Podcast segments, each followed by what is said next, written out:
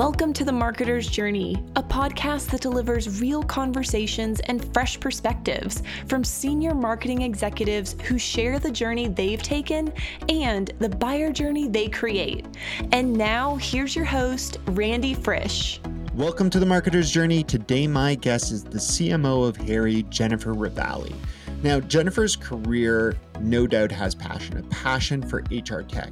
You'll hear her in a moment call herself an HR tech nerd. And that really allowed her to jump into this opportunity of a very high growth company in Harri, a company that's got over 500 customers with 22,000 locations. And that's because each of their customers actually ends up having multiple franchises or storefronts. And this makes for a very interesting conversation today on the idea of how do we expand into our ideal customer profile or ideal account profile from an ABM perspective. So she talks about how Harri used to be very happy with a five franchise store, but now they're getting into opportunities where there are thousands of locations. So for a lot of us, we're always thinking about how we want to go up market. And Jennifer gives a lot of the tactics from an ABM perspective on how to do this.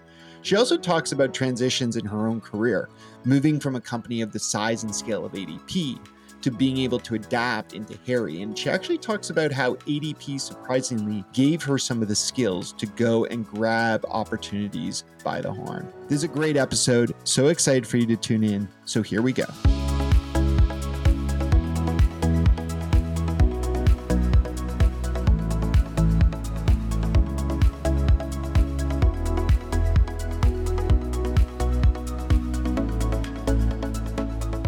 Jennifer. I'm thrilled to have you here, and I definitely want to get to this opportunity. Your first as a CMO, but let's talk about the space you're in and the passion that you have for HR because you've been with some big HR companies, uh, ADP, iCIMS, before coming to Harri. So, what what's the passion and connection here? Awesome. Yes, I am an HR technology nerd. Um, and I, I, really kind of got into it actually more in the benefits and healthcare space and came into HR uh, to run a stealthy startup within ADP. Um, focused on that. And what happened over time was learning more about the space and the impact that it can have on people. I started to take on more and more responsibility on how you take talent and really use that to kind of power organizations. And it's become a real love that's kind of why I stay there and why I really enjoy it. And in the case of Harri, I think our mission is really unique in the fact that frontline teams have very much been neglected by HR technology traditionally. And Harri truly gives you the opportunity to empower those teams through technology um, that no one else has really attempted to do. It's, it's generally too hard uh, for more general HR tech companies to do um, because there is so much required in it. And so it just seemed like the perfect thing to kind of do next.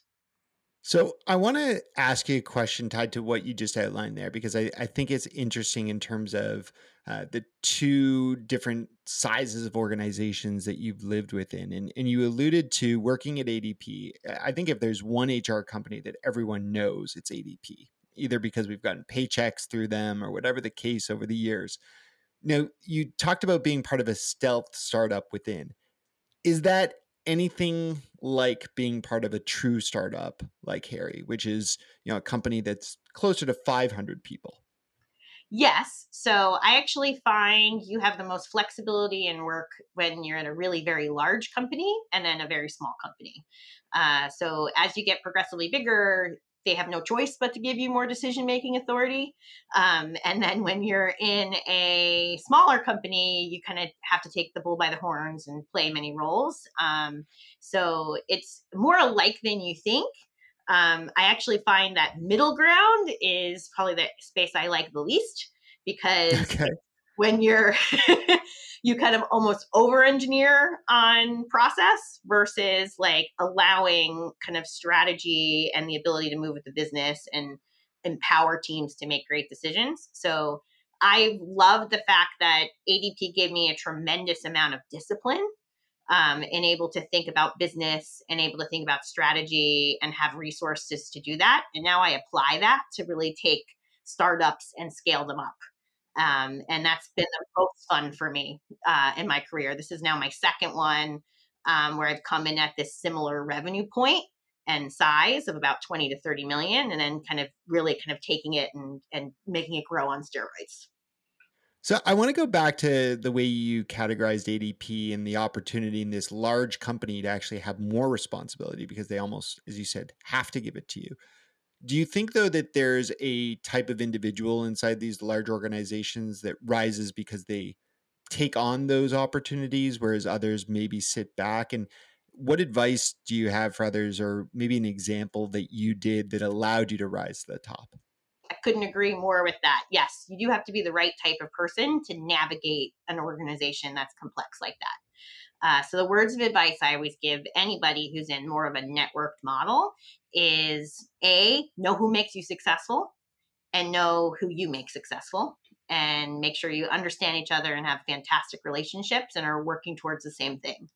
Uh, the second thing is raise your hand. Go after the really hard stuff that any organization is trying to transform through and be a part of that team. Um, if you do that, not only will you leverage your brand, but you will learn a ton and really be able to stretch outside of your comfort zone. That's uh that's uh, some really great takeaways and I think I I speak to so many people who sometimes feel trapped inside of a larger organization yet like the opportunity and the op- the opportunity not just within their role but to explore as you said.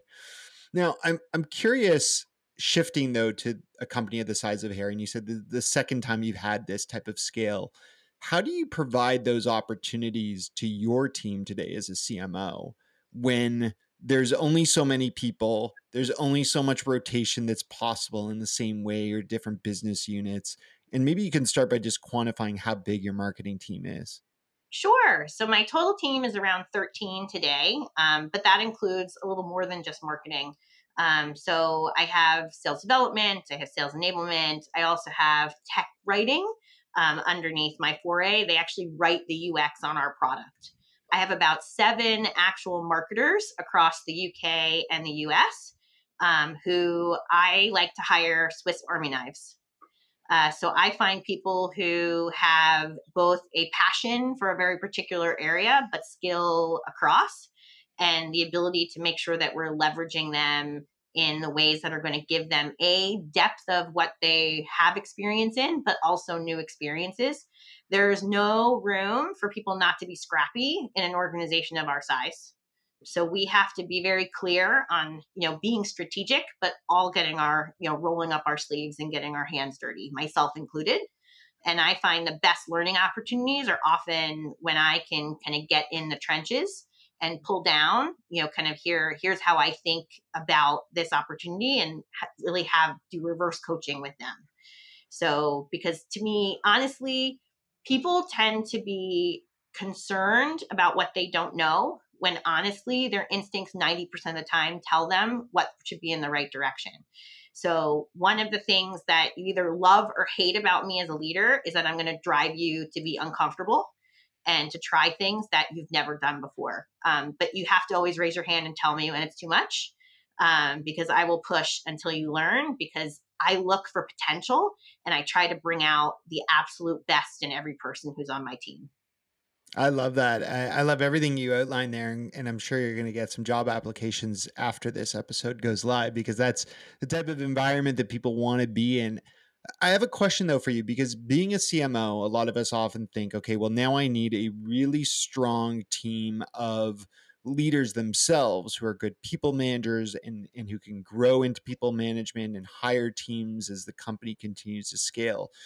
So with where you are of a of you know actual traditional marketers somewhere under 10 people within within the team you said, how many of those people do you bring on who are scrappy at a say director or VP level, or how many are more managers who are open to some of the expectations that you just outlined? Awesome. So I have uh, a VP and three directors on my team. So they lead our people, but they're involved and, and with it across the way. And we have some up and coming folks who are kind of moving into more kind of managerial type roles, but have been individual contributors so far. Um, every single one of my directors has led before, whether that's small teams or not. But the the point for us is to grow those teams, um, both through experience, but also through kind of size and scale. Um, so I try and bring on people who have the instinct and the experience in the work, but also who are ready to lead across the entire team. Interesting. So, how do you determine in your interview process with someone who's at a VP level that is willing to, as you've said, roll up their sleeves, get their hands dirty, but still has that ability to grow as a manager and hopefully let go of some of those responsibilities when the time comes? Yeah, so letting go is what I often see as the hardest thing for anybody as they grow in their career because at first you get paid for what you do, and at some point you get paid for what you know. Um, and balancing those two can be very difficult for everybody, myself included. But it's the ability to kind of think, to think at that level, but to be able to define kind of what is the execution plan so you can let others run. Um, and that is the the brilliance behind like what we try and use day in and day out which is really kind of an integrated model so that we're giving enough guidance but enough freedom at the same time for everyone on the team to lead a project to kind of do something outside of their of their you know initial scope um, but also to be able to elevate themselves back up to think about the company overall. Um, and we have to do that by being very clear on what we will and won't do. Uh, saying no is just as much a part of strategy as saying yes. And if we're clear on 80% of kind of what we're going to do based on the strategy of what we're trying to accomplish, the other 20% is the fun part because that allows us to pivot with the market and make those adjustments. So that's kind of the the elevation of like how do I give them levity to pull themselves back up into thinking about the big picture, but also to kind of get their hands dirty in the fun parts that um, will help them and their teams be more successful. That's really, really well put and, and a, good way to evaluate people and also set them up for success once once they've bought in. Jennifer, we're gonna keep you around. We got a few questions for you coming after the break as we shift a little bit more into thinking about how you go to market right after this message on the marketer's journey. Want to improve the buyer journey for your customers and your prospects? Look no further than our presenting sponsor, Uberflip. Named a leader in content experience by G2 and a leader in content activation by Forrester, Uberflip will help you accelerate every buyer journey by creating bingeable experiences that will allow your prospects to consume more content faster. Companies like Trimble, Wiley, and 3M are using Uberflip to power their go to market strategies and we created one just for you. Head to uberflip.com/journey to see how Uberflip can help you leverage the power of personalized content experiences.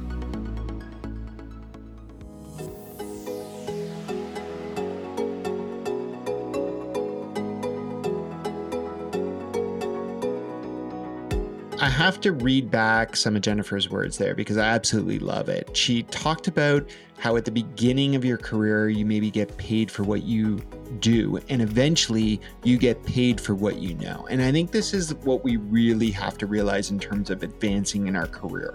We can't always be the one that executes on every little detail. We can't control every part of our narrative or our execution of a campaign.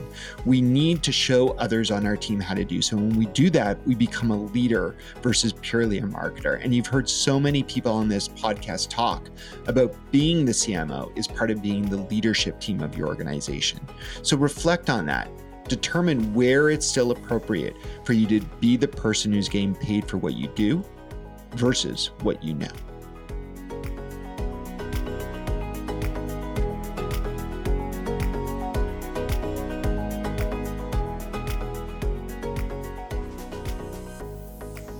Jennifer, I'd love to talk a little bit about your go to market strategy. And one of the things I was doing math because you gave me some really interesting data in terms of how you're scaling. Uh, I believe there's over 500 customers, but that means many restaurant locations in, in many cases. So over 22,000 locations. So I'm doing the math trying to think about the average number of stores that you may want. But you were explaining to me that that number just keeps rising. So how do you determine your sweet spot and what you want to target versus what you want to say no to? Yeah, so it's actually been a bit of a journey we've been on. Um, I arrived at Harri in July, and I think we kind of historically have been like we had a you know some small deals and like some very very big deals, and you know trying to kind of get into that like how do you look at the making sure you're consistently delivering doubles and triples you know while still considering the scale kind of from an enterprise perspective? So we spent a lot of time early on uh, looking at what really determined kind of best fit target market I spent some time working at a company that was Vista Equity, and they've got some really good kind of frameworks for some of this, and that I've kind of adapted and kind of made my own to some extent. Um, and so we really kind of took through some of the thinking of not only was it about size, but like what was the some of the psychographics related to the companies that we do really well with to be able to determine criteria around that. So so we did some really strong segmentation, kind of got to like a top 200. And what we found was, hey, like when we look at it, our sweet spot is somewhere around uh, 2,000 to 10,000. Um, and then really kind of a high focus on compliance markets and things like that that actually drove buyer behavior in a different way than maybe necessarily size.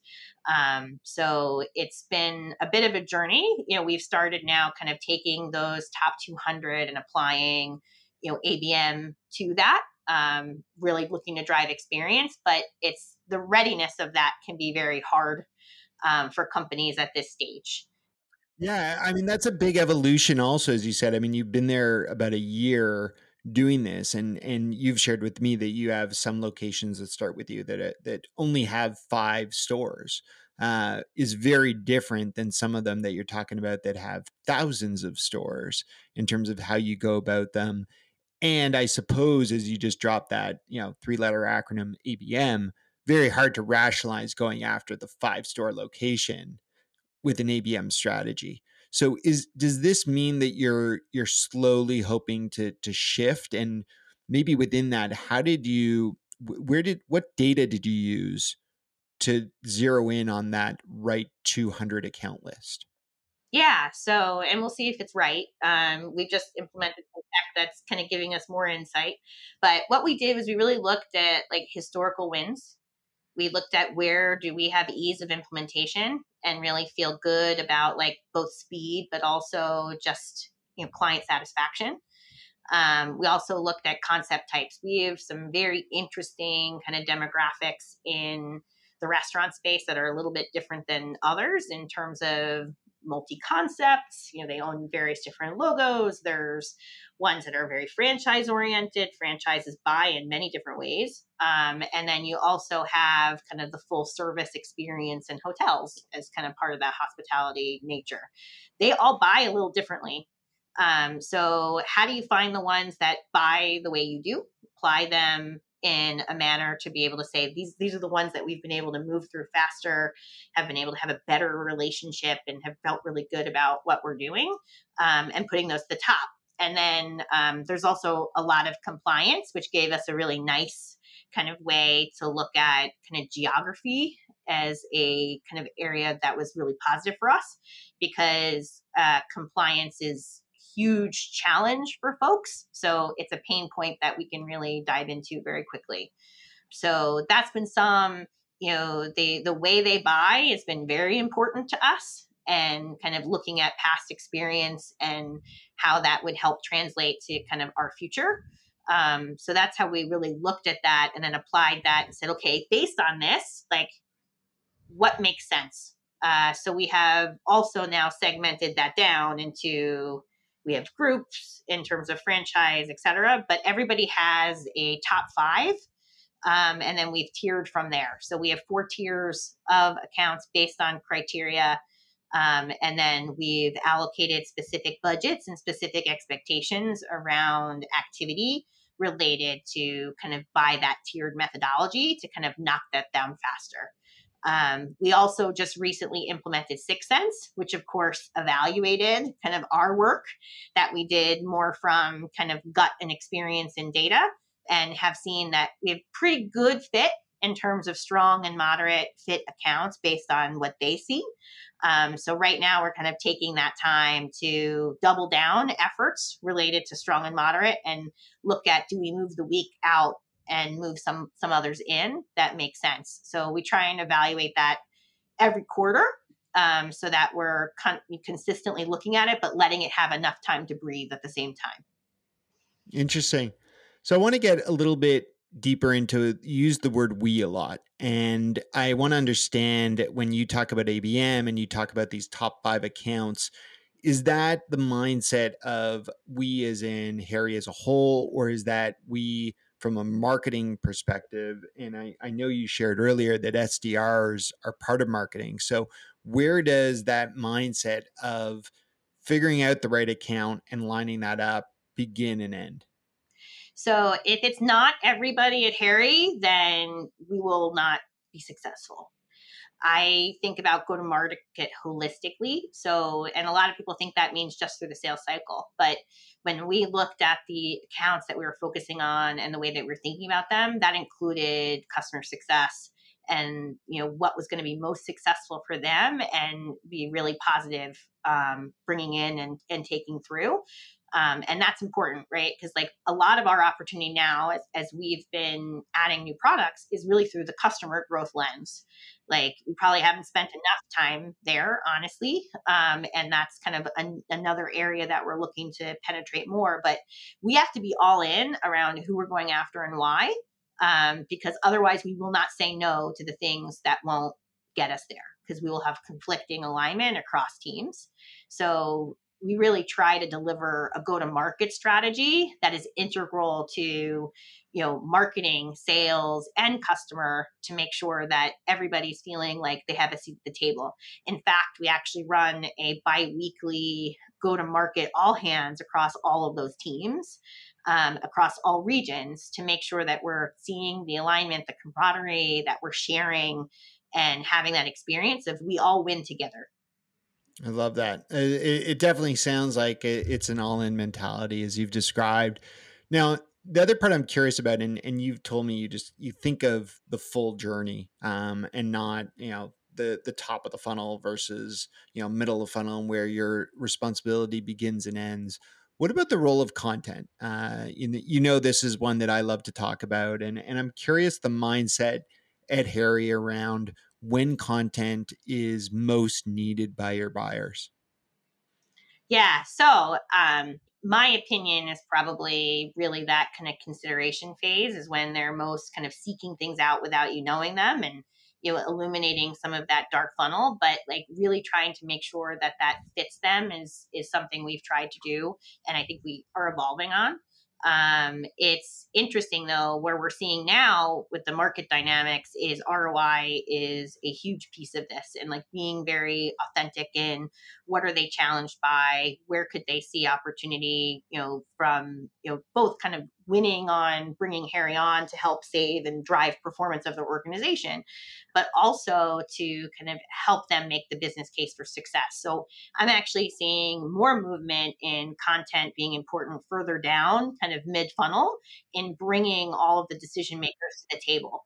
Um, because a lot of people are uh, not right now, you know, just given kind of some of the economic environment stuff and you really have to be very good at creating the case for change if you're going to get everybody in line that the time is now to make that change and it will have the benefit that they're looking for.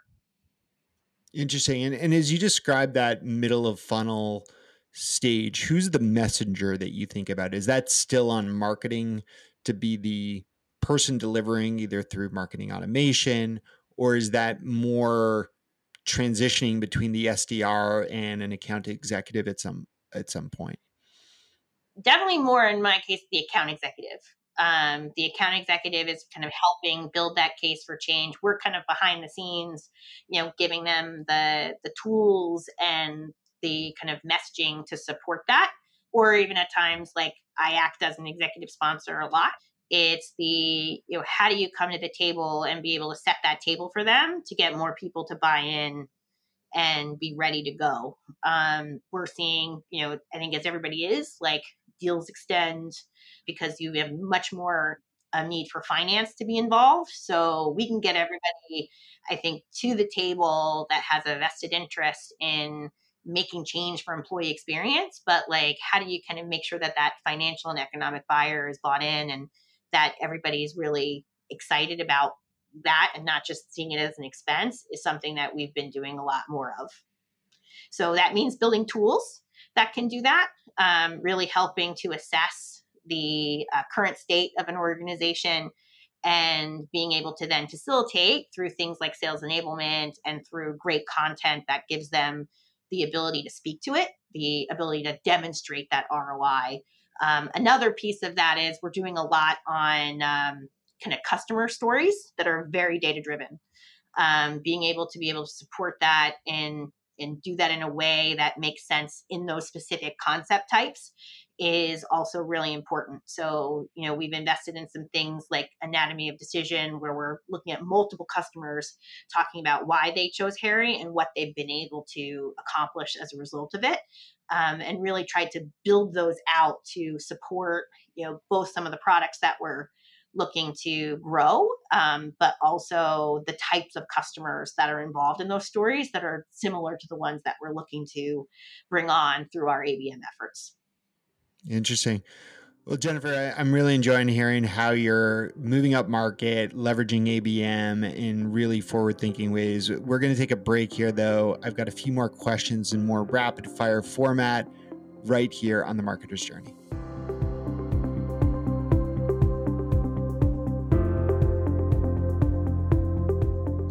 As Jennifer hit on transitioning to focus on more the middle of the funnel and bridging beyond just SDRs to AEs and how you aid, I couldn't help but be reminded of the trend we're seeing in the rise of a digital sales room. A digital sales room, as described by Go to Market Partners, an analyst firm, is an area that you as a marketing team can work with your sales reps so that they can build destinations for progressing a deal, for providing the content that your buyer needs to get the rest of their buying committee on side and continue to be both enabled and your champion. Sometimes it actually allows you to bring them back even for a conversation, now with more context, now ready to progress in a deal. So take a look at what you're doing internally to enable not just your marketing resources, but also your go to market teams, your sales reps, or even deeper in the funnel, perhaps success reps who have to put the right content in front of the right buyer at the right time.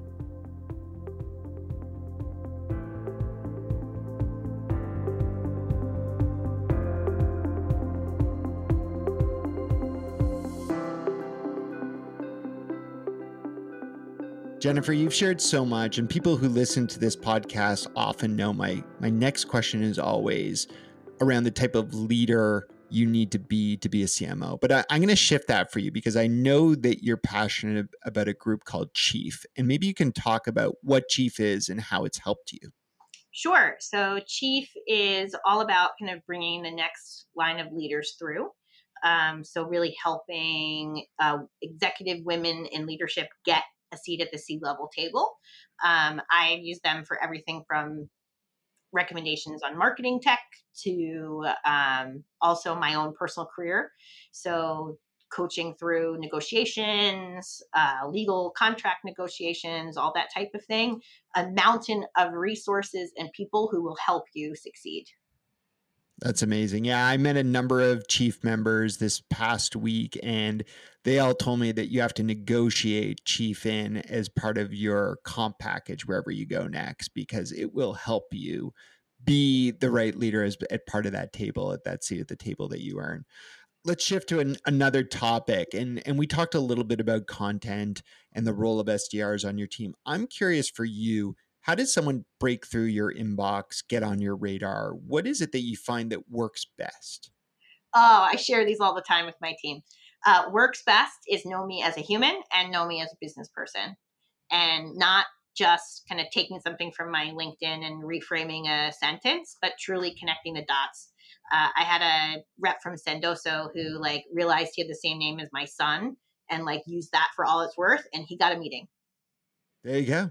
There you go. Get personal. So, so what do you think is the best way to do that? How do you get personalized? Is it creeping you on on Instagram, or is it you know can Chat GPT somehow do this for us? Like what what do you guide your SDRs to do to get in on that human element? So I often coach them to think about who they are and think about what are the things around them that make them tick. Um, I'm a very open, transparent person. I share a lot on LinkedIn. Not everybody does.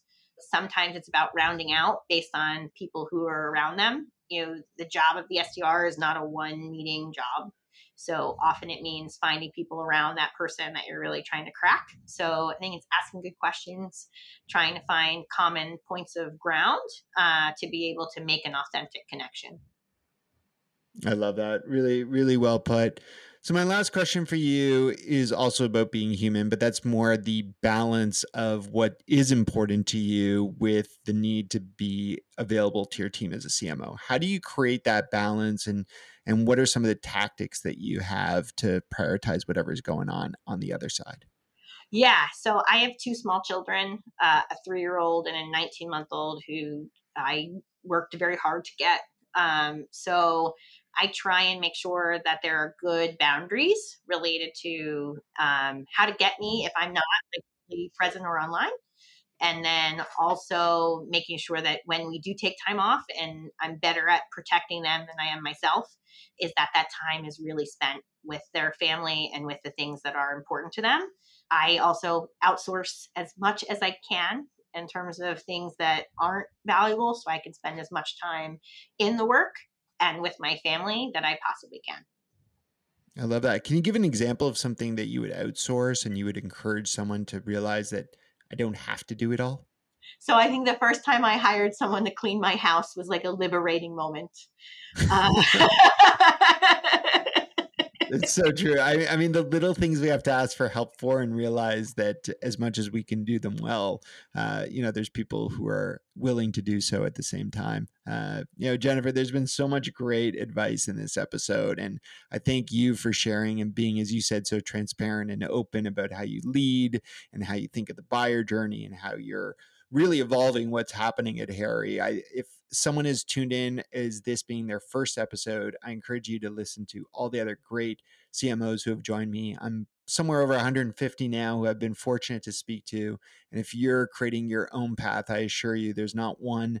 One day, hopefully, you'll be on this episode to share your journey. Until next time, big thanks Jennifer. You've been listening to the Marketer's Journey podcast.